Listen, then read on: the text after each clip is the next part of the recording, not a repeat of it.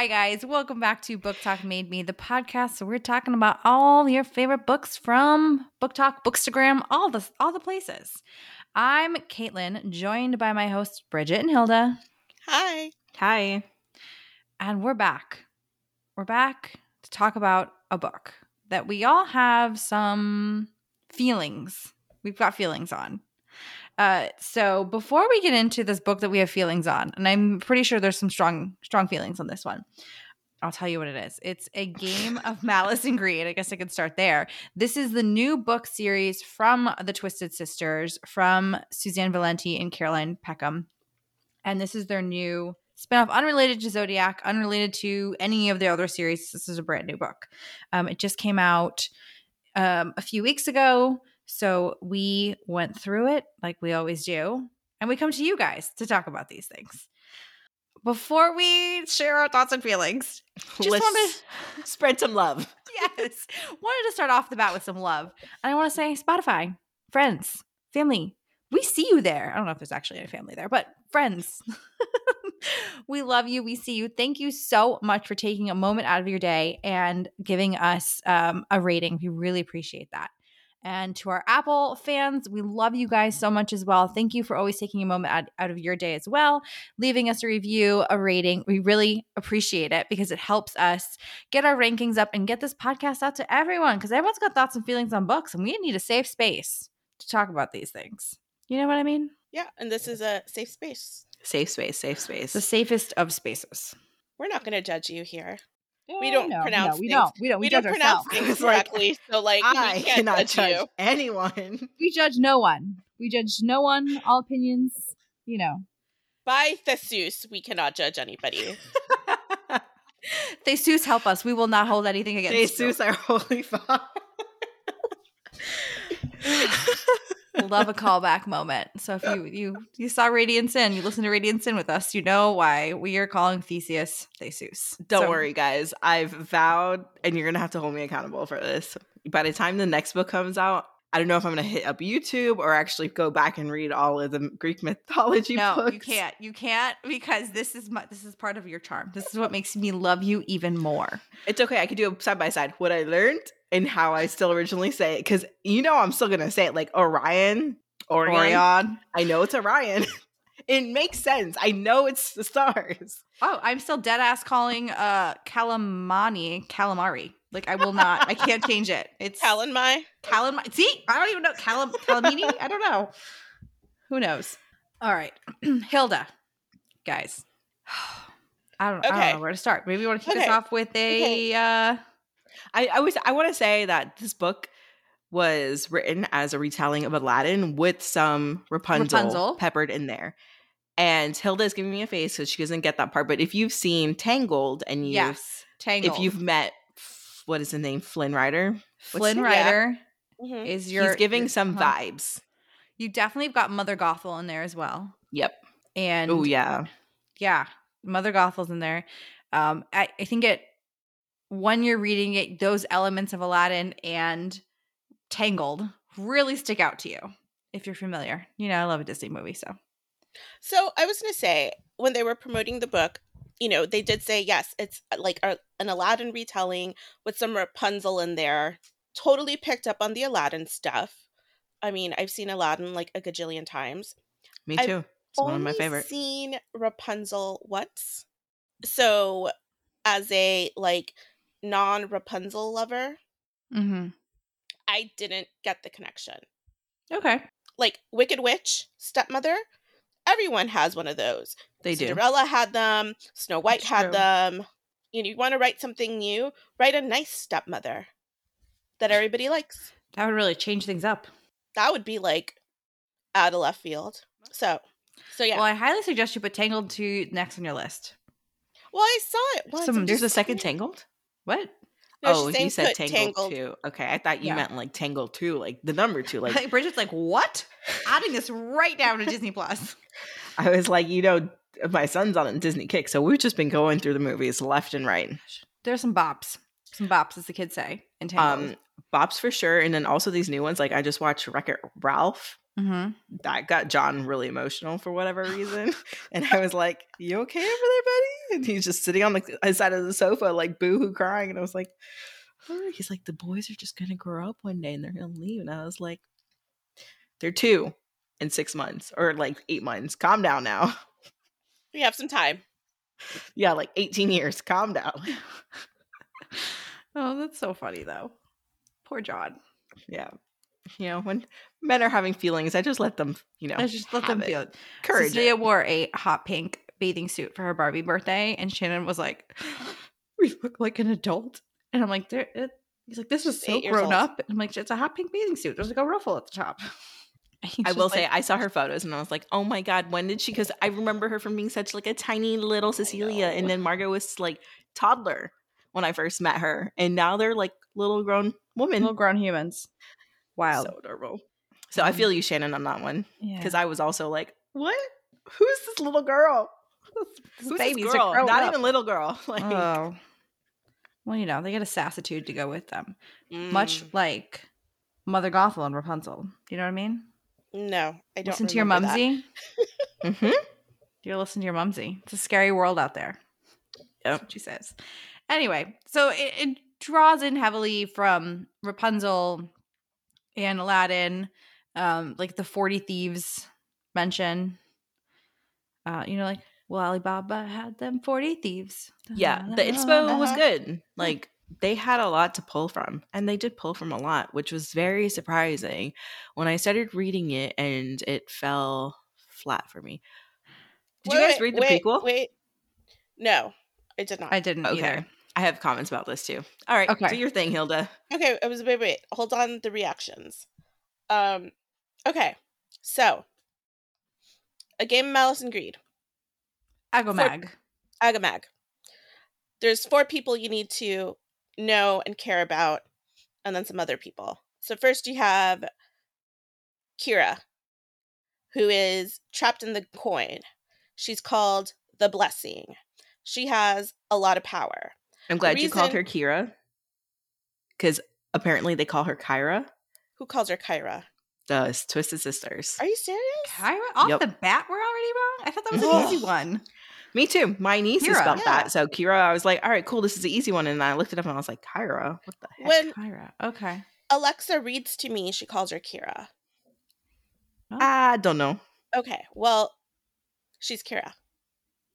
Because I didn't hear this. For us, Um, she's Kira. So Kira, she is the blessing. She's trapped in the coin. She has all this power.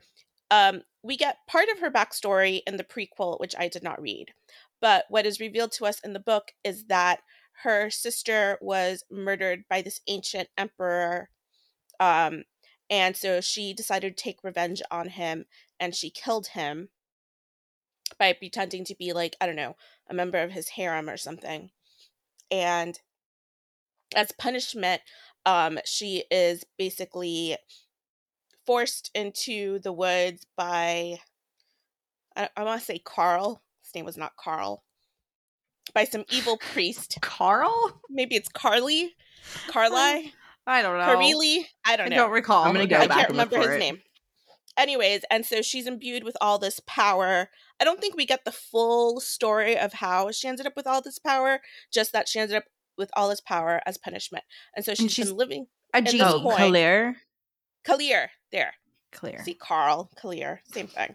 Um, Tomato, tomato. But she's basically your genie She's in a genie, this yeah. in this scenario. Genie in a bottle, baby. please do that again. Please. I can't repeat something so authentic. Okay, Christina, calm down. Um, so She's yeah, gonna so go for it again.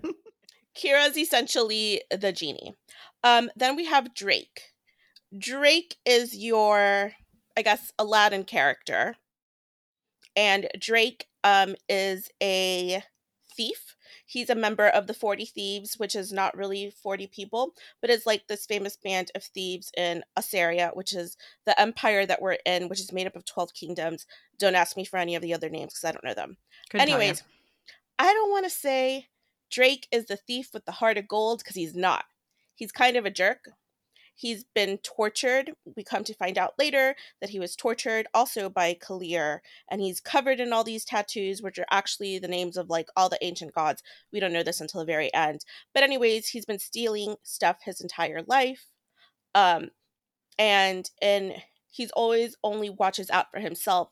And one of those stupid moments when he tries to rescue Pip, which was a fellow young street urchin, he gets thrown Mhm. into prison. Um, and that this is how he ends up on his mission to look for the coin. Then we have Cassius, who I have a gripe with this name.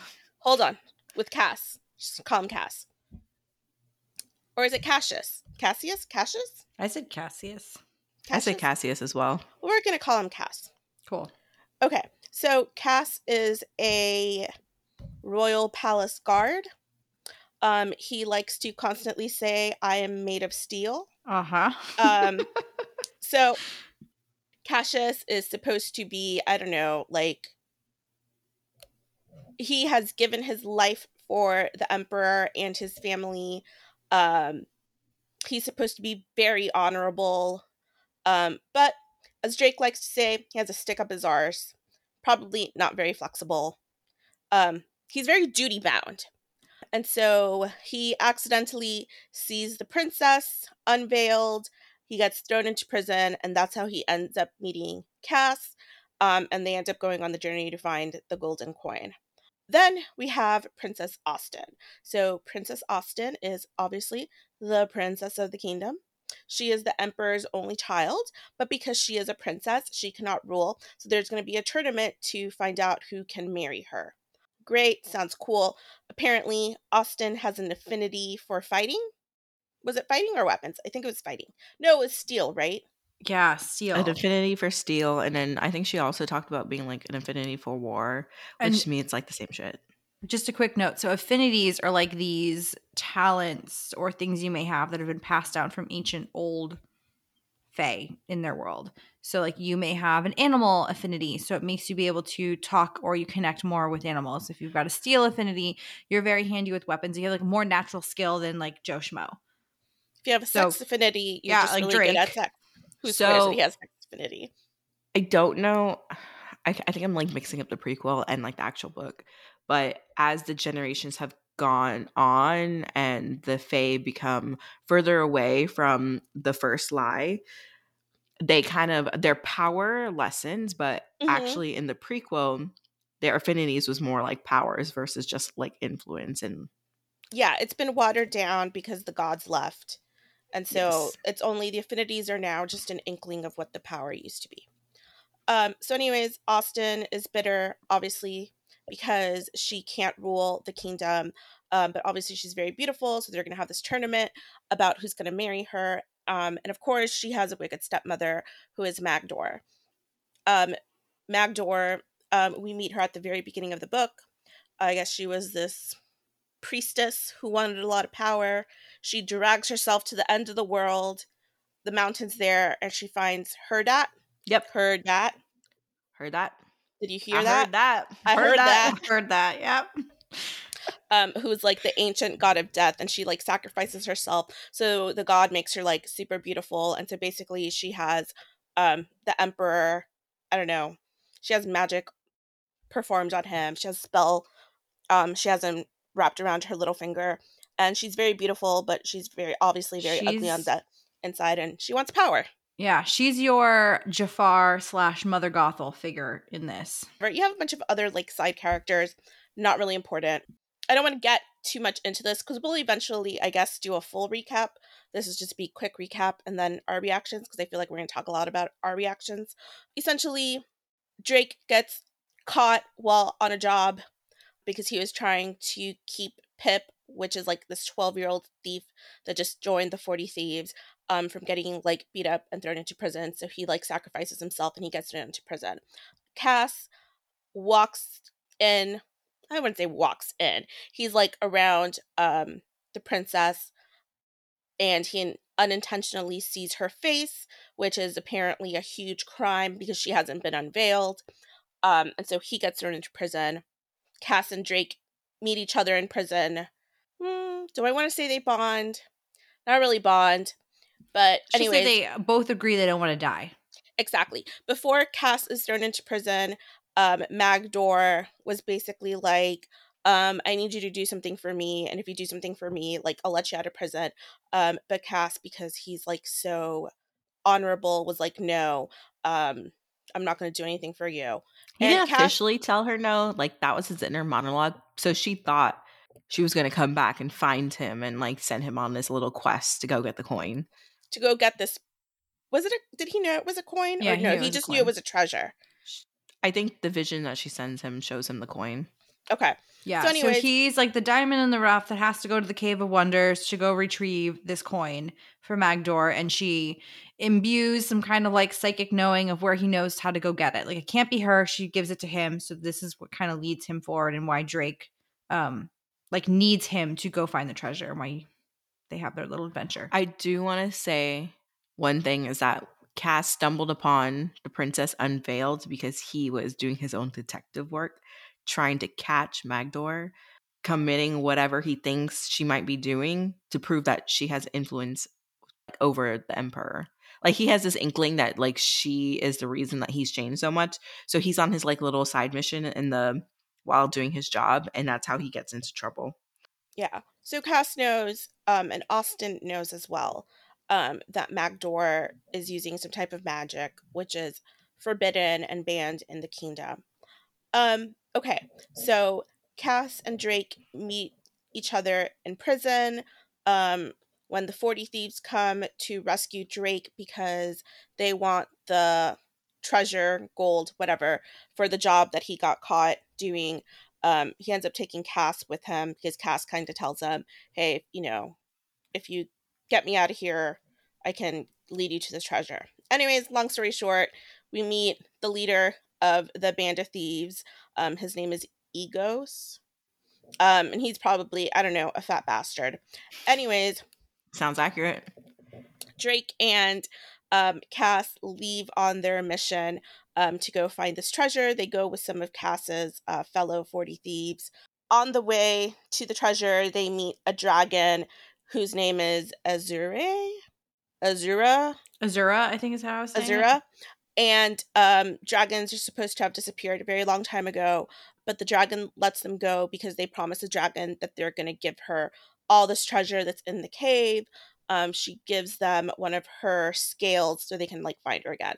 Anyways, they eventually get to the cave. All of the treasure in the cave is basically cursed.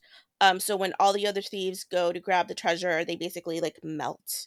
I was thinking very like Indiana Jones and the te- and Raiders of the Lost Ark when they open up the Ark of the Covenant, they just all melt. Blah. Okay, Yep.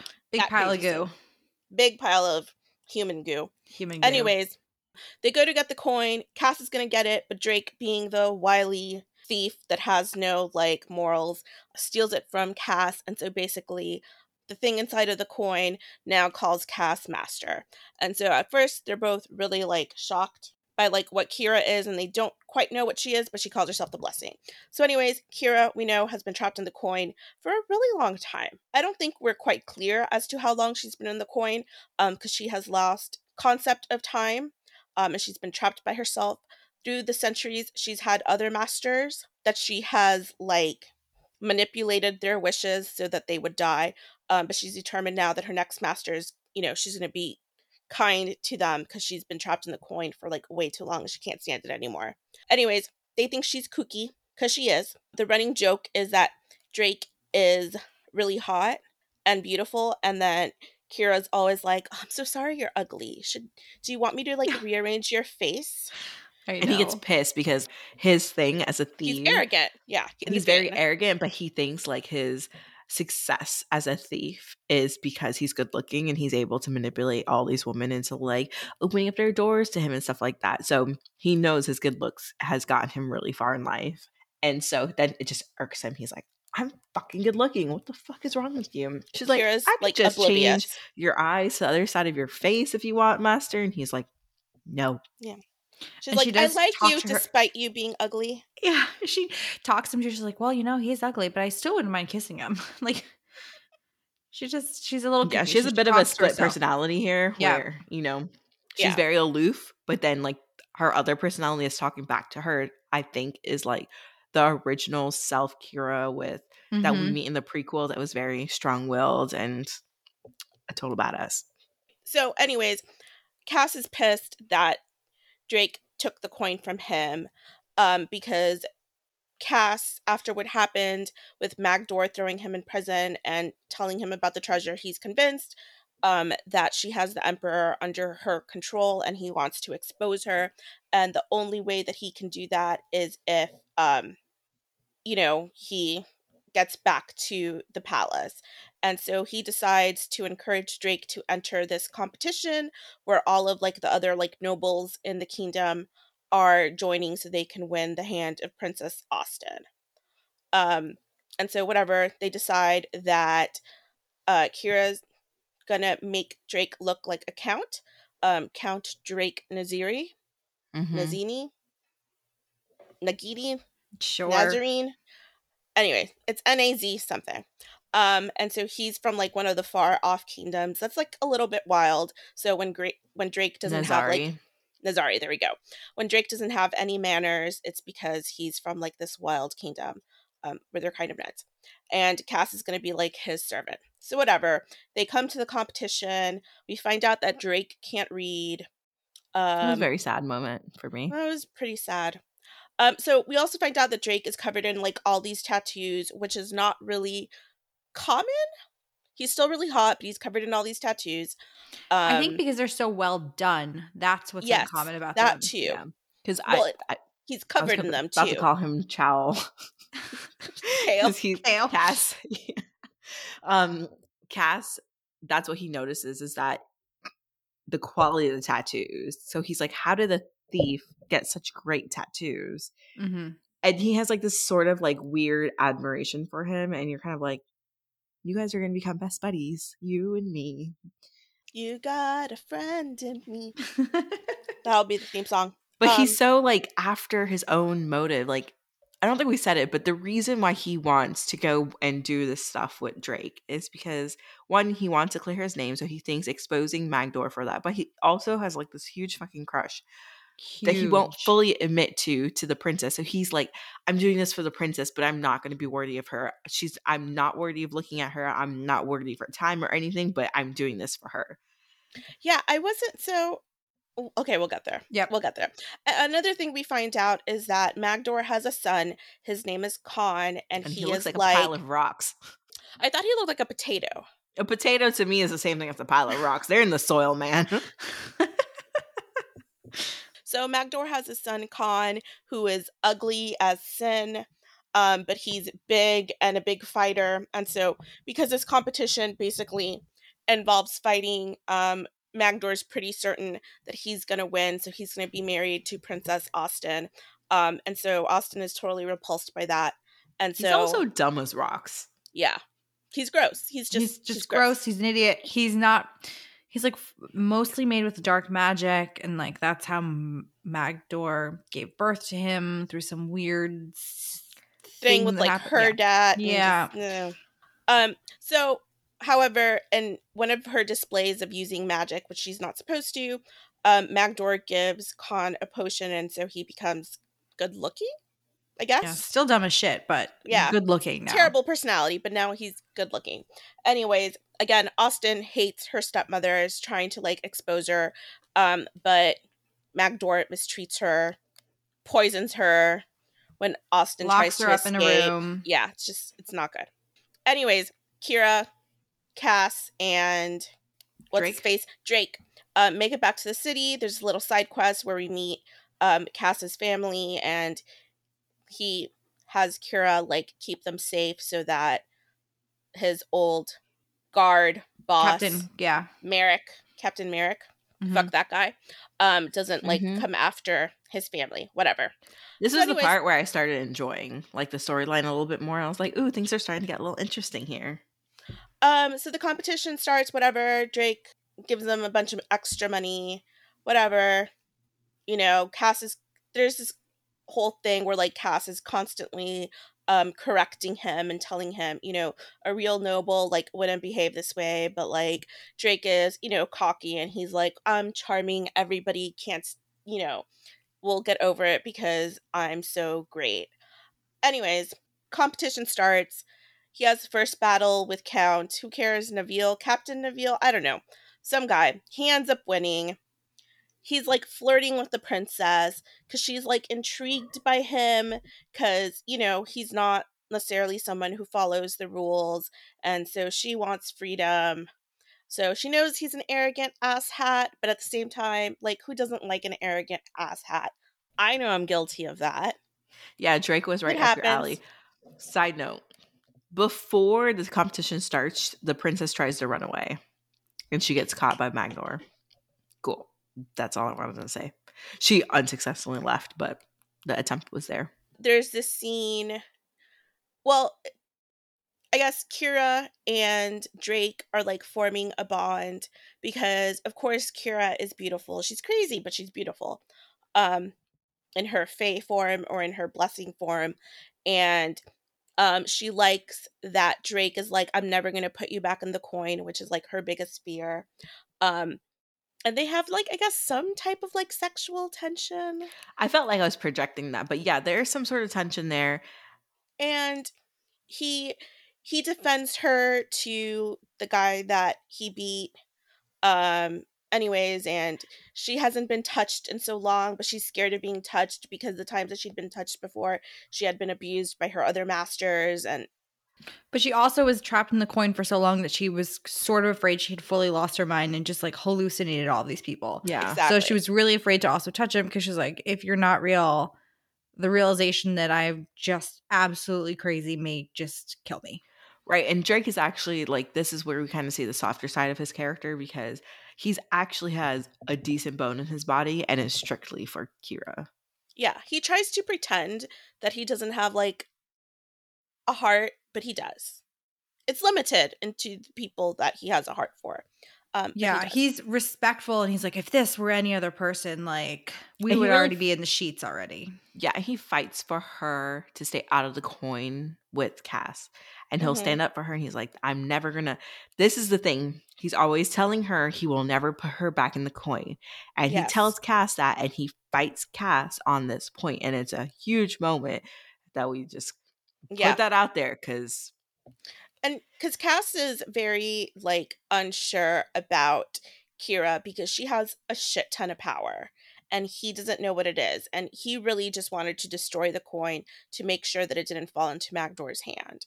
Um, so it's like nothing against Kira, but it's just like he's a err on the side of caution type of Yeah. guy. He's Yeah, like, she he's can do like- less damage inside the coin than she can outside. Right. We don't know how quickly she'll turn on us. We don't know what she can do, or there's like weird side effects to these magics. It's just like secretly going to kill us if we use more than like do it twice. And she has odd behaviors where it becomes very apparent that she's like not normal. So, Yeah. anyways, he doesn't want anybody identifying her. Anyways, Drake got a pretty good beating in that fight. Kira kind of heals him. Um, but we find out that that night there's going to be like a 12 course meal that's very ceremonial. And there's supposed to be like, I would call it like Catholic Mass, where the princess says things and all the They suitors repeat. repeat back. Like there's I like really call and like this. response, call and response. Um, and so it's very ceremonial. Of course, there's not enough time to teach Drake what it's supposed to be. Um, so Kira dresses Cass up as Drake, transforms him, um, so he can go to the dinner. Um, and he goes to the dinner and he doesn't act like the usual arrogant asshat that Drake would have been. Um, but he ends up getting some alone time with the princess, and he's just like they're bonding because like he's in love with her and he's gonna kiss her, but fucking Magdor shows up and was like, Princess Austyn, how dare you? Anyways, Cass has to leave. Um, or Cass as Drake has to leave, and as he's going back to his room, um, he gets beat over the head and he's taken Homeboy got prisoner jumped. somewhere. Yeah. Homeboy got Gee, jumped. I wonder who jumped him. Mm. Hmm. Anyways, we get back to um the suite where Drake and Kira are, and he's getting worried that he doesn't know where Cass is. When all of a sudden there's like this huge like explosion and like fireballs across the sky, and lo and behold, Azura, Azusa, Azure, Uh, Oh, The I dragon. literally The dragon. this up. the dragon shows up and she's like, I'm looking for the Oathbreakers because they promised me treasure. And we're like, oh shit. So the city's there you go. The city is under attack Like, by massive attack. Like this dragon is pissed. And, and she, she brought brings all her like desert friends that Right. should not exist in the real which world. Which are not friends. Which are not friends. There's Well, like fire enemies. drakes Yeah. and there's scorpion spiders. She's like, She I'm riding out with my army. beast. Yeah. Yeah. She's like, we're all angry. So, anyways, they're attacking the city, and she's calling for the Oathbreakers. Um, so Drake was like, "Oh shit, we need to go find Cass," and so he makes Kira come up with some type of like, there we go. I was like, compost? That's not right. some type of compass to like find him. Anyways, Cass comes to. He's being and basically tortured in a chamber by Magdor, and she's trying to like take over his body and she reveals herself that she's actually really evil and it's this really like disturbing scene and she eats a little kid's heart um in front of Cass and he's like oh man this is why there's always like little kids washing up ashore dead it's because she's like keeping herself alive with these Eating little the kids' hearts. hearts, which is disgusting. Anyways, she gives him a potion. He loses his magic, um, and so he's revealed to be Cass, and she's like Cassius, Cassius, Cassius Lazar, because that's his full name. Um, and he's like, "I'm gonna destroy you," and they get into this crazy fight. Kira and Drake show up. They all get into this fight, and like he beats her silly, and her body falls into the river. and gets And taken the with sewers- the current. Yeah, Yeah, like a Anyways. sewer current takes her out to sea. And you know, if we don't see a dead body, like dead, dead. you know that bitch You're is not coming dead. back. Yep. You know that bitch is coming back.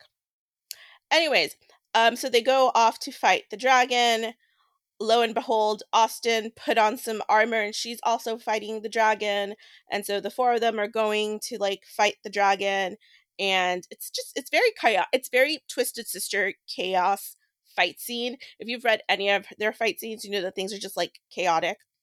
Oh wait, as they were fighting, um, Drake saves her, and then she's yes, Drake saves no, Drake saves Austyn, Oh yes, oh yes, and they have this kiss. and they finally have the kiss, which is a kiss that was like starting to brew when Cass was under as disguised as Drake, and he was about to kiss her, and then Magdor Magdor interrupted. So like he- Cass was watching this, and he like was he gets jealous. heartbroken And, so jealous. does Kira, kind of. Kira she's gets like, jealous What too." is this feeling? I think that's how her and Cass start bonding a little bit because they both are jealous over that couple's relationship forming. And they're like, oh shit, this feeling that I have, it's jealous. Now I understand where the frowning man is always so upset. the sullen man. The sullen man, there we go. Like that. That's her nickname for Cass because he's always pouting. anyways, there's this craziness.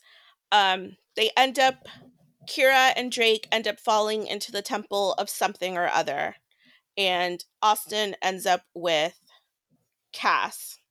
The dragon finds Austyn and and This is the shit that just got wild for me. And I was like, what the fuck am I reading? the drag the dragon finds a bit crazy. the dragon finds Austyn and Cass. We find out that the Azure, Azura, whatever, has a baby in her ruby egg that she brought with her to the fight because that's what you would do as a mother also, like, a dragon who's the last dragon. That egg was like a gift from the gods. And she's been like Hoarding Protecting it. it. for years. protecting it for it to be able to hatch. I forget what they call that term. You know, when you're sitting on a It's fucking egg. Yeah. Sit on Um, an egg. Incubating. In- Incubating. There we go. Well, incubating, whatever. She's been Either way, she's sitting on this damn egg for thousands of years, and it hatches right in front Yeah, of. it In front of Cass. And, and it immediately imprints, on him. And she's pissed. And the new little dragon is called Emberless. It was cute. I thought it was a cute name. Anyways, Cass has infinity for animals, and so he and Emberless are like now bonded. So then Azura is so pissed. even more she- pissed. She's like, now she's you like- bring me treasure. and now you took my baby and waiting like literally hundreds of years to before it. Like I'm She's like, you pissed." foolish husband. I can't even speak right now. You foolish human. How dare you imprint on what is mine? And so then she curses him so that he will hate or that he will cause the death of the thing that he loves most. And we know that that's probably going to end up being Austyn because she's like hiding in a corner somewhere. Um, and he gets covered in dragon scales, which I think is the curse. Not that he actually ends up covered in dragon scales. Yeah, I think Who it didn't just like appear and then disappear. It like, like, a visualization into his of body. you are now cor- cursed by a dragon. So like a brief flash of dragon's scales just solidify this. Um, so, anyways, that's where his story ends. Okay, so back Shit to show. back to Kira and Drake. So they're in the temple and like weird things are happening in the temples and like his tattoos are going off and then actually it's under the temple, not the actual temple. And Kira's then- like, "We need to get out of here. We need to get the fuck out of here. We need to Yeah. get out of here, sir. Like, we let's get to going. Why are you walking in? We gotta walk Yeah. out. And there's this voice that keeps saying something about like the warrior born of like Born, I don't know, something or other. something like that. something like that. Anyways, whatever is happening is calling to Drake. Kira's like, no, dude, we gotta go. And he's like walking in, and then lo and behold, we find out that Kalir is there. He shouldn't be alive after all these years, but he clearly he's done some like weird dark magic. And I don't know. He's coming after Drake. They're fighting him. It's some weird power. There's something else there. Um, they end up defeating him in a really like graphic way. Yeah, so we find out that Kalir was responsible for all the tattoos um, that were put upon Drake and the years and years and years of torture. So I believe He's It- also the person that put Kira into The coin. the right, coin. and so she has some kind of realization that the tattoos were not are the names of all the gods. Yeah, she like her memory kind of flashes language. back, and she's like, "Oh shit, these are the names of all the gods. Like this is really bad." So he was basically stripping power from the gods, and as he was tattooing their names onto his bodies, he was stealing that power and putting it into Drake. So Drake was basically very valuable to him because he has all these gods tattooed on his body, which means that he's holding all his power in him, and that's so he's been searching for him while he's been on the run and like hiding as a thief. Yeah, and he wants to like take over his body.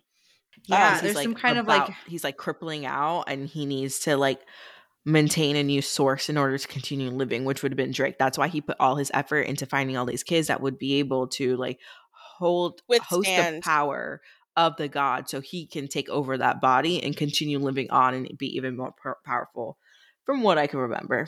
Yes So, anyways, they kill Kalir, or Drake kills Kalir with whatever, but then something is calling to him, and Kira's like, Don't go, we gotta get out of here.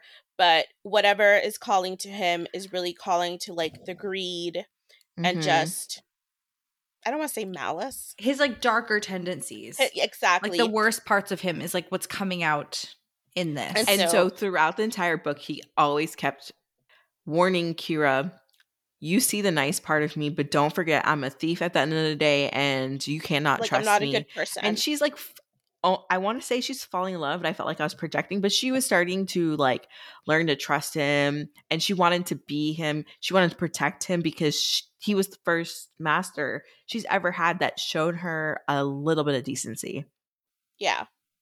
And he was like, I'm not going to listen to you anymore. Get back into the coin, that was the shit that fucked me up asshole. And he's like walking deeper into the temple. And that's where his story ends. And Kira's basically like going back, becoming purple smoke, going back into the coin. And she's like, oh, I should have known. So that's where that heartbroken story ends. and like okay. that's just where it ends. that that Okay. was it that was it And I have thoughts on that, but let's start at the top. Let's start at the tippy top. So, Hilda, you did a great job of telling us what happened. So, you guys all now have a frame of reference for the characters, the storyline. Now we're going to get into thoughts and feelings. I will say her recap was a lot better than the actual book. It was. he made it good. So, right, I think let's just say, did you like this book? Okay. Hilda, you go first because you were the one that was like, "It's good, it's good." Like you were at twenty percent saying this, and I was like, okay, okay, hold on. Okay. So, as we are recording this, I literally finished reading this an hour ago. It has never taken me so long to finish a book Mhm. by the Twisted Sisters. it was coming up to what two weeks? Yeah. I've never it's never taken me that long. Um I feel like this book well first of all it was like 600 pages. Which Yes. is I think It had really no long, business being that long. No Uh-uh. business. which is really long for like their usual like first book. I'm still processing. It got exciting towards the end. And so I feel like I'm still riding that wave of excitement just because it did like I had adrenaline going. I was like, "Oh my god." Mhm. I don't know if that means though if that I liked it. I didn't hate it. I didn't hate it. Um, but it wasn't it wasn't my favorite. Like I'm trying to think back. Like I didn't love the first ZA book. But there was But it was something still there that exciting, and it got you to like you were still able to experience a range of emotions, which is what the Twisted Sisters is known for. Were But you also- experiencing that range in this book? But also I was able to pick up book two right away. I'm I feel like if you can't write a standalone that I don't need you to go to the second book right away, then it's not good. so well it's not it's not a standalone. I don't know. I'm I didn't hate it. She's too fresh off fresh off of it. I don't You didn't have It's- enough time to marinate to realize how much time not- you wasted in the past two weeks. you're so harsh. I don't I don't feel like it I don't feel like it was a waste of my time because I didn't I didn't stay up and like lose sleep over this. I like read it at my own leisurely pace. So I don't feel like I put parts of my life on hold to finish this book. I I feel like it's very different from what I'm used to from the sisters. I'm used to like quick, fun, like Friendly Bravo. efficient? Yeah. Well, I feel like I when I think of the sisters, I think of like Bravo. Addictive, Highly entertaining. very entertaining. I felt like this was kind of deep and it was trying to be deep. And I don't know. All I don't it, it's not what I was okay. expecting. It's not what I was expecting. And so and it was a lot. It was 600 pages, which is a lot for their first book in a series. Bridget. Do you want me to go next? Do you want to go next? I feel like we're just gonna rip them a new one, so maybe it's best if you go next. Okay. I did not care for this book, and I was really excited to read it. I just had a hard time getting into it and staying into it. There's a lot of dialogue and inner dialogue that happens in this book, and I don't think it moved the plot forward at all. I felt like I was reading so much for so little to actually happen. This book had no business being 600 pages. Um, the story started off strong. Like we go, we're in, the thieves are breaking into a house. Someone has to like seduce an old lady. Like I'm like, oh, all right, starting off strong.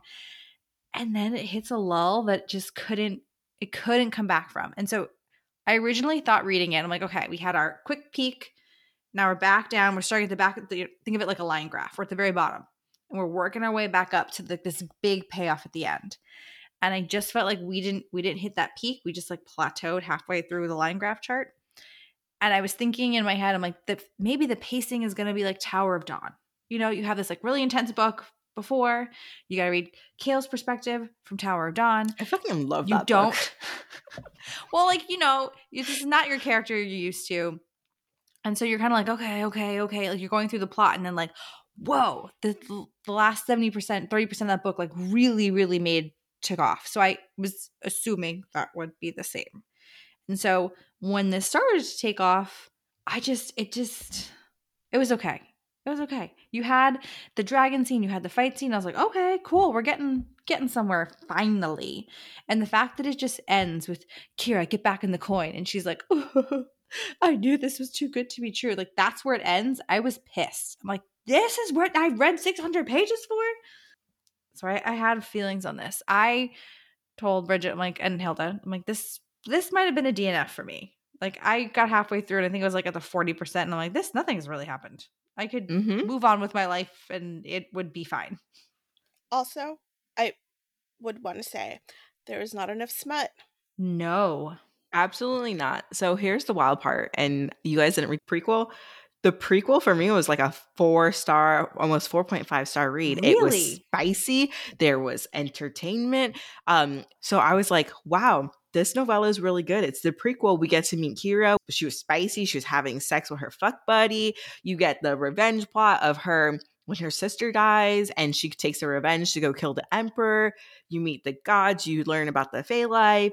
And it was like, I was like, this is going to be great. Like, the next book is going to be so good. And I start reading it and I was like, oh, we get to meet Drake. This is fun. This is great. And then boom, we just, it went literally nowhere. When we started getting into those really heavy inner monologues and everything was so repetitive, if Yep. I had to hear Cass say one more time that he's a man of steel or how he doesn't deserve the princess or how he's going to out Magdor for whatever the fuck she's doing and then hear Drake talk one more time about how he's so good looking and he's so good at betting women, but doesn't show me his fucking dick or his skills at all. At all. At all. I was like, you know, that TikTok sound that's like, show me your wiener. Literally. that was me. I was like, give me something here. They did warn that it was going to be slow. They said it was going to be a slow burn, but it was just slow without just any slow. burn. Like, where was the burn? I was projecting. There was some no, there was definitely some Kira and Drake tension. There was a little But tension, but nowhere any- to the fact that you were feeling the angst that you normally Yeah. would. Like, no, this was not emotional blue balls. not at all. I all. felt no tension between Austyn and Cass. Not because they zero, actually have never really interacted, interacted with each as other. characters. Yeah.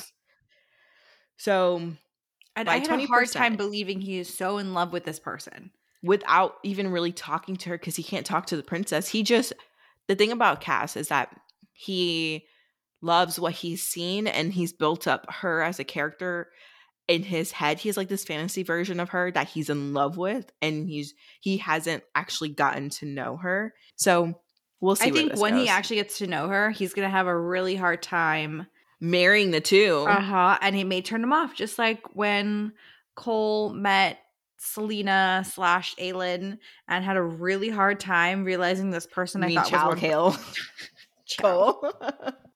Kale. Yeah, I called him Cole, didn't I? Kale. Yeah. Yeah. yeah he's cool to me anyway kale uh yeah i just i didn't have any i didn't care t- for any of these characters I was really picking up very like Chaol Kale Cole vibes from Cass, and I was that's one of the reasons why I didn't love him that much. But Listen, none of these men are Lance Orion.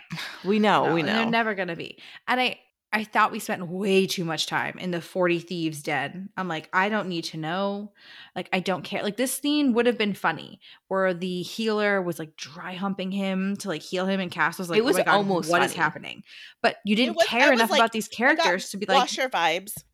Yes, Walker vibes. But I also like I didn't care enough about these people. I didn't know anything about this healer or anything about the process.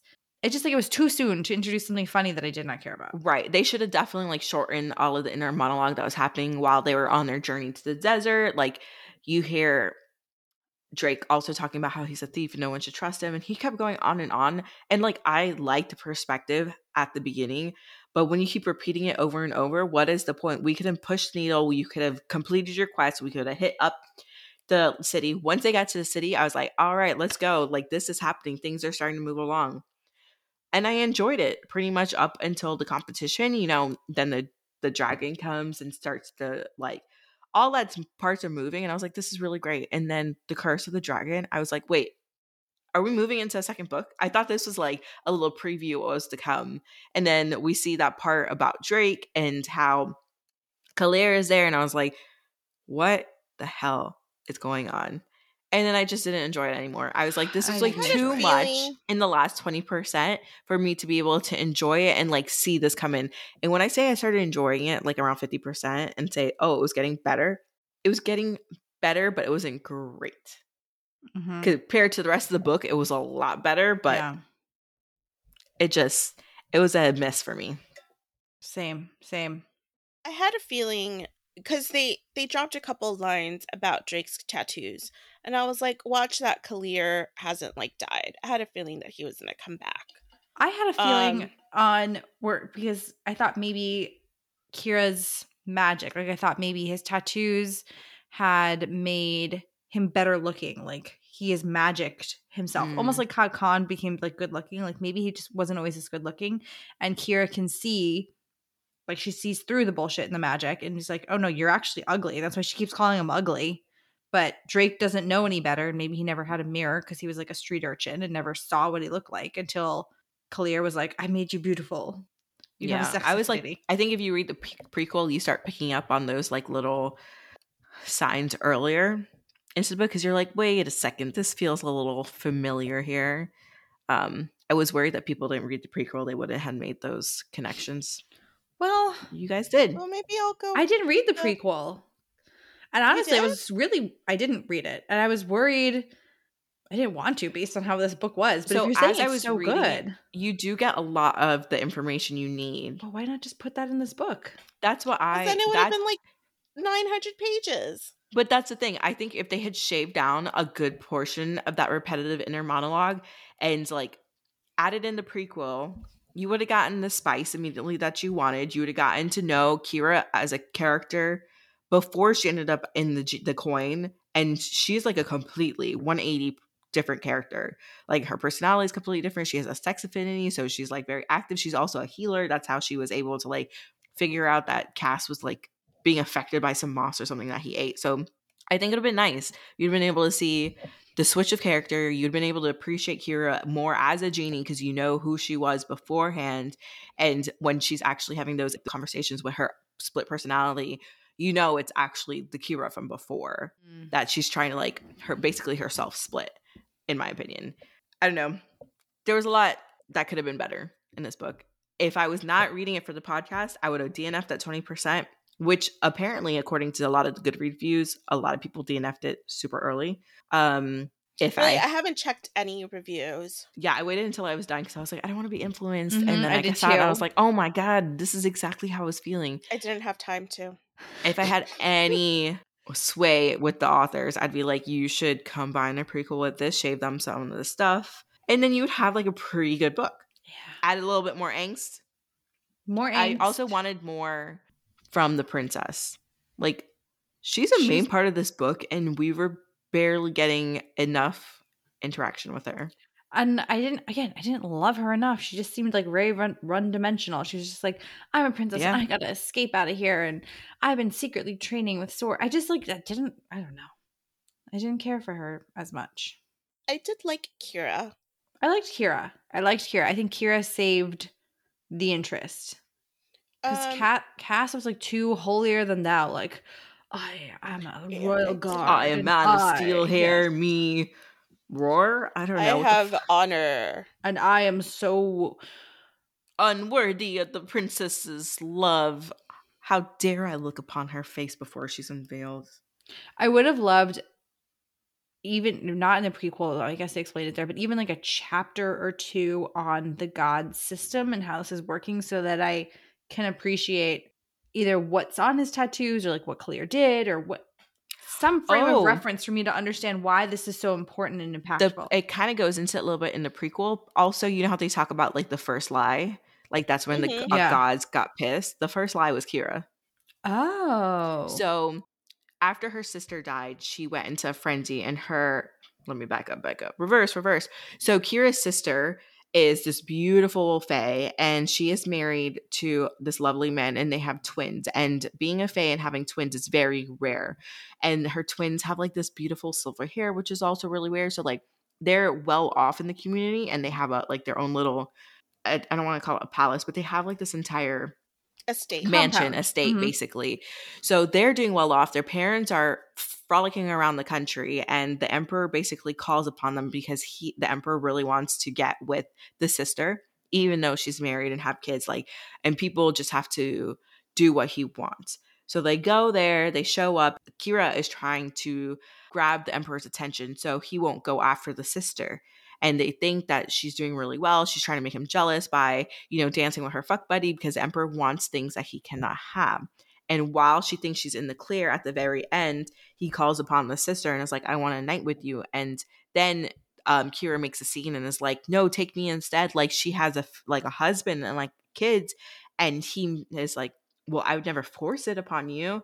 And the sister's like, Well, I want to go home with my husband. The next day, the sister goes off to run errands and she shows up like police show up at Kira's door saying that the sister's dead and has been murdered and she's her they found her body in this like horrible part of the city and she immediately knows it's the emperor. So she's making plans to kill the emperor and she calls upon the god the goddess of death and Herodot and Herodot gives her the skills in order to allow her to lie. So she goes to the palace and she tells the guards I am here to like make love to the emperor like he called upon me. And that was the first lie that the Fae have ever been able to have. Oh. So she oh. goes and she walks towards the emperor. He comes, she goes into the bedroom, he's sleeping, and she like murders him, like straight up gets on top of him, stab, stab, stab, blood everywhere, like Carrie scene blood. And then she runs away and she runs into her fuck buddy. Her fuck buddy is also like a warrior and he is a, a general or something for the emperor and he starts apologizing to her and she makes a connection that her sister ran into him while she was running errands and he up like because the emperor told him he went and took the sister to the emperor and the emperor kills the sister and then he disposes of the body in the wrong part of town. And then so she's like holy shit how dare you? You come to my house. We have this relationship. We're not together but we're fuck buddies for years and years and years. And then you know you have food with my family you know my my nieces like they're babe they're basically babies they're like i think six or seven um and like she was so hurt and so pissed and she also has an affinity for like war or something and at that time like her affinity was just like vibrating and she stabs him and kills him and then she gets captured by the guards that were chasing after her and they send her to the jail and so the emperor's daughter takes over and tells Kalir, who is the prophet, you deal with her, you do her punishment. And he goes and he's like, I have a punishment for you. And she's like, just kill me now. And he's like, You think you deserve death? You think this is over? She goes, I'm going to meet my sister in the afterlife. I'm ready to die because she knew she was going to die either way. And he goes, No, I got one better. So he basically does the entire ceremony, like puts the power of the gods in her and then traps her into the coin to use as his like weapon and then somehow her coins get sold off Dude, to this other was people. Such a better story. I'm telling you, it was so good. this Like, is was like, good. wow, this is going to be great. But no. So and then that's the how I realized, oh, she's the genie. So what I'm hearing is go read the prequel. Go read the prequel. Go read the prequel, but I still don't think it makes the and actual maybe book, book better. two will be better. How about this? Don't read the prequel. Don't read book one. Just listen to this. You're good to go. I will say, I will say though, both of you did not like ZA1. I still had angst though. I still had Both of you emotions. did not like ZA1. I did, yes, but the reasons I didn't like it were not because of the writing or story direction. I didn't like it because I was pissed the at them. torture. yes, I was Yes. so mad. I was these little pissed at the boys. I'm like, what is So- this book doing to me? It's making me feel sad. I'm weeping. Like this girl almost died. So like, okay, th- I mean, this wasn't this was not my favorite by far. I do think they were Um, trying to take a step into they do bully romance and it's fantasy, but I think they were trying to take a step into just fantasy where you Mhm. require a lot of world building and I don't think they're up to the caliber yet to be able to do that. They do have the fan base and the following that people are just going to read it just out of pure like like how Like we we are did. like yeah.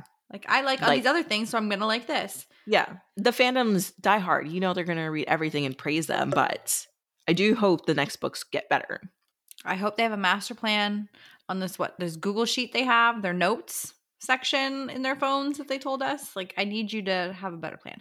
I agree with you, Bridget. I think it's like they got so used to you writing these other kinds of stories that now they're having a hard time transitioning out to those kinds of stories. But like, Yeah, I mean, maybe them for like personal growth want to transition out of them, but like, hey, that's great. I just but like, I really like their Bravo stuff. me too. Yeah. Like you're good at that. But here's the thing that really got me messed up after this book because overall, as a whole, I haven't loved loved their most recent books. Like the last Yeah. book eight, book seven, I was just book seven was fine. Book eight, I was just really disappointed in, and I already had like a little bit of bad taste in my mouth with them over it. And then they come up with this, and I was like, what the fuck is going on? Why are their most recent books that they've come out with not hitting the mark when I know they can write a fucking brilliant book? Because we've read like books two, three, four of RB, and then we read like books, what, three through seven of Zodiac Academy, and they were amazing. Mhm. Absolutely amazing. So we know they can write well. Yeah. Get it together. They together, need gals. editors, but whatever. That's a together. Yeah, separate yeah. conversation. Yeah. But like we know they can be able to we have high get us hopes. all to have emotion over these books. yeah. You know Like, that we're either meme? It's laughing, like Tyler. crying, Um, or yeah, like I need something here. I didn't cry. I didn't have emotional blue balls. Oh. You know what? I would say maybe that was part of it too. It was missing humor. Yeah. There, there just like, wasn't was their a couple normal. things that were kind of yeah. they were trying to have the humor with the healer that was dry humping them, with like Kira being like, "You're so Yeah. ugly. I'm so sad for you." Drake started off really funny, but it, then it got repetitive and it was like too much. You're just like, okay, we get it. Eh, it was Okay, an so eh. the consensus is we didn't love it. No, feel like We Okay. still love you, Twisted Sisters, though. If you're listening Yeah. this from across the pond, I feel like you two are more likely to throw in the towel. I'm not there yet. I didn't love it. Oh, but- I mean, I'm gonna we're gonna probably keep reading it. Yeah, I mean, look, if I'm going to continue reading JLA, I'm to continue reading this as well. I was gonna say I did not hate this as much as the last two JLA books. You know why is it? It's like it's that that meme where it's like we're rooting for you. Where we're all rooting for you with Tyler Tyra Banks. No, from America's Next Top Model. That's Mhm. why I feel like we're rooting for you, and I'm like, yeah, you kind of let us down here with these, specifically more JLA than than this for right now. But there's you know, like Bridget said, eight was a disappointment. The fact that there's a nine, a disappointment. This, Yeah. a disappointment. So it's like I I also have that same like oh, have we lost the magic worry? That's what I'm worried about. Have we lost Yeah. the magic? Is it going to get better? I want I just finished the last book of Kings of Quarantine, which is Queen of Quarantine, and I had started it in October. It got repetitive and like I was annoyed with the main character, personal issues. So I stopped it and then I finished it this past week and holy shit, the ending was so good. Once again, and I was like, they know how to write. Like they know how to like capture their audience. They know good drama. They know good spice. Oh, we know they know good spice. Oh yeah, We've we do. read it. It's That book delightful. is spicy. Oh yeah. The Kings of Quarantine. You haven't read it yet, Kate. No, I'm good. Ooh, adding it to the list now. Ugh, spicy. It's RH, of course it's spicy, but they keep it like fresh and new. Oh, so it's not just like the same positions. well, yeah. There's like two that come to mind. So how are we gonna keep this fresh? You know. Yeah. uh like we said we're we're gonna keep going we're gonna we're gonna see it through oops sorry I just threw my clip across the room You're so passionate about it. so passionate um my affinity for throwing things apparently it's just shining through we're Blame the gods, not yeah, me. we're gonna keep we're gonna keep going we're gonna We're gonna give it a keep solid chugging go. along as we do. We're We're, doing it for for you guys and the authors. yes we're doing it we're gonna we're gonna try and try and see it through Do we know when the next book is coming out? No. Do we even know when the next ZA is coming out? no, No. we have don't have, have- answers we have They questions have and no answers started talking about um release like contests for um arcs of ZA9. I'm hoping that they just spring it on us and surprise Remember where us. we optimistically thought, oh, it'll be like March, Oh, April. God, Yeah. it's March. Yes, it's almost it's May now. or April. Almost April. It's Wow. now. Wow. Also, I don't know why. I know we had the interview and they told us this was like a new series. In my head, I still kept thinking this was the vampire empire in ZA, like the other kingdom Oh, that's no, not no. Solaria, but the I really Oh. thought this was going to be other it. series. No. Yeah. I don't know why. I so I don't want to tell people how to live their life. Um, but, I feel like cough. I feel like the Twisted Sisters need to embrace their chaos. Are you are you I think- kidding? they do. They No, definitely no, do. no. I think that they're trying to be like structured. And, Oh, I see. To fit the buckets. Yeah, and they're like, I want to get stuff out early so we can release it with like the audio recording. But like, I feel like, which I appreciate, but I feel like they thrive better under chaos. potentially. I hear you. But Listen, also, I know I'm a lot of people are, are audiobook readers and Listen, I'm also a master procrastinator. And listen, you can get Alexa to read to you. It's not Yeah, the same. you could. It's but not you the same. still do it. But you can still do it while you wait for the official copy. yeah. I'm just I mean, Jake and Bridget take it to the next level, so I'm Alexa has nothing on them. No, she doesn't. But if you're desperate, I'm just saying. I feel like if they embrace their chaos, that's what makes them them. This one felt like they were holding back a little bit, and I didn't want them to hold back. Like you, Yeah, didn't, like, you had no wanted to reason to, hold like, back. Like structured. Again, to me, the first book is a grabber. Like you gotta throw all the shit in there and really just grab our attention. Like make I me want to about, read the next book. Um, oh gosh, the gold books. I'm forgetting the names because they're all like gilded, The golded. Prisoner. There we go. by Raven Kennedy. Yeah, I remember thinking like, when you make it through to the third book, it's good. I feel like that's a terrible thing to tell someone. Like, make it through you the know what third pissed book. me off about that book? Like the first scene was Midas Spicy. It was and Yeah. his like harem. And so I was like, oh my god, this is gonna be so spicy. And then we had to wait until the third book to have sex. So I long. like, You know oh my what? God. Don't don't make us wait. Oh, Don't make it doesn't have to be our main characters. I can angst about it, but give me some side action. You know, like It give d- and it someone doesn't- something.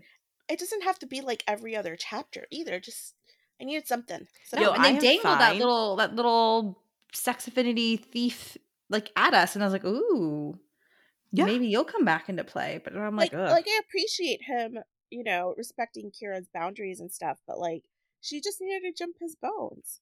Yeah, I need you to like throw someone up a wall. Look, I don't need hard, and actual let's spice. I just need angst. Like there's stomach clenching and then there's pussy. I can't even say it on the podcast. No, no, no. You're keeping that in. I know you're editing, but you're keeping that in. You're keep you can't can't delete that. I can't even fucking say it out loud. You're turning red. but yes, I'm okay with just angst. with just your stomach clenching. It builds up to so when you finally get to the point, it feels like a payoff because, like, realistically, ZA was a slow burn for the main characters. Like, it took us a while to get to them doing stuff It was just the end of the second book. Compared to like it all being like a Katee Roberts book when it's literally in the second chapter. I like that I don't have to work for it. I'm lazy when I read a Katee Roberts book. I'm like, just give it to me. Yeah, I know that's it's what there. I'm, I'm reading her books for is straight sm- like for Yeah. the smut. You think I'm going for the fucking plot? No, No, not. All right, guys. Well, that was. Do you guys have any last thoughts before we wrap this this little Um, Agamag well, I party think- up? I think we have a good announcement. What is our announcement? have a Oh good- wait, before oh. we get to that, can we do like a update on like books that are going to TV? yes. So we already know Plated Prisoners is being adapted into I think a movie or a television show. I think correct? it's television. television. Um, also, her book, her next book, got pushed back to December. FYI, in case anyone thought it was still coming out in June. Um, we have JLA who is getting picked up by what Amazon. I think Amazon. I think Amazon. yeah. So that would be the from Blood and Ash series, and then the same day, coincidentally, Sarah J. Maas decided to drop the date of For her new book. Crescent City Three. So those were our major book updates that we have for you guys. Big Yeah, update. so TV Crescent updates. City 3 Yeah. is coming out January 24th or 30th, 2024. Can't wait. Can't Speaking- And that is the nice transition into Hilda's big news. So you guys have asked, and we're finally delivering. Um, our next episode in two weeks, we're gonna start our deep dive into ACOTAR and Crescent City. So it is official. Bridget has run out of excuses. She ran out she of time. needs to read it. like sands through the hourglass. Bridget has Of run out of time. These are the days of Of our our lives. Wow. You know, there's a lot of summers that we're bored watching Days of Our Yeah. Lives. Oh my In General gosh. Tell me about it. Young and Restless Days in Our Lives back to back. yeah. Anyway, those are our big announcements. We're excited to cover ACOTAR. So many of you guys, obviously, all of you guys have read it. I feel like that's everyone's like gateway drug into the book world. They really started with ACOTAR or they go straight into like Colleen Hoover and that's like the split of BookTok of how people join. Mhm. I don't know if I love Colleen. I've read a couple of her books. Um, I did too. I put it off because everyone's like, "This is emotional damaging." It hurt so much, and I was like, "I don't want to read that shit." I And then I read it, and then I was like, "Wait a second. Twisted Sisters. Nothing can hurt me. That's exactly what I thought. I was like, "You think that hurts? You should read some Twisted Sisters because that shit has got me all sorts of fucked up. I still cry about it in the shower."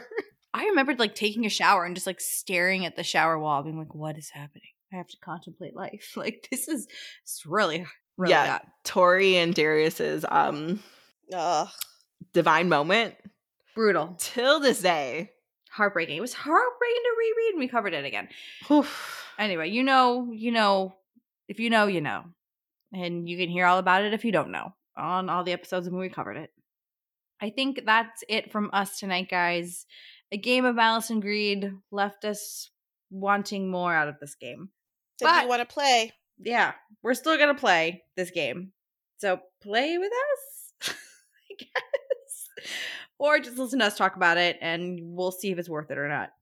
Um, so we'll catch you next time when we start diving into a Court of Thorns and Roses. Woo. I like the like woo woo. synchronized wooing. Yep, great job, guys. All right, we'll catch you later. Bye, guys. Bye. Bye.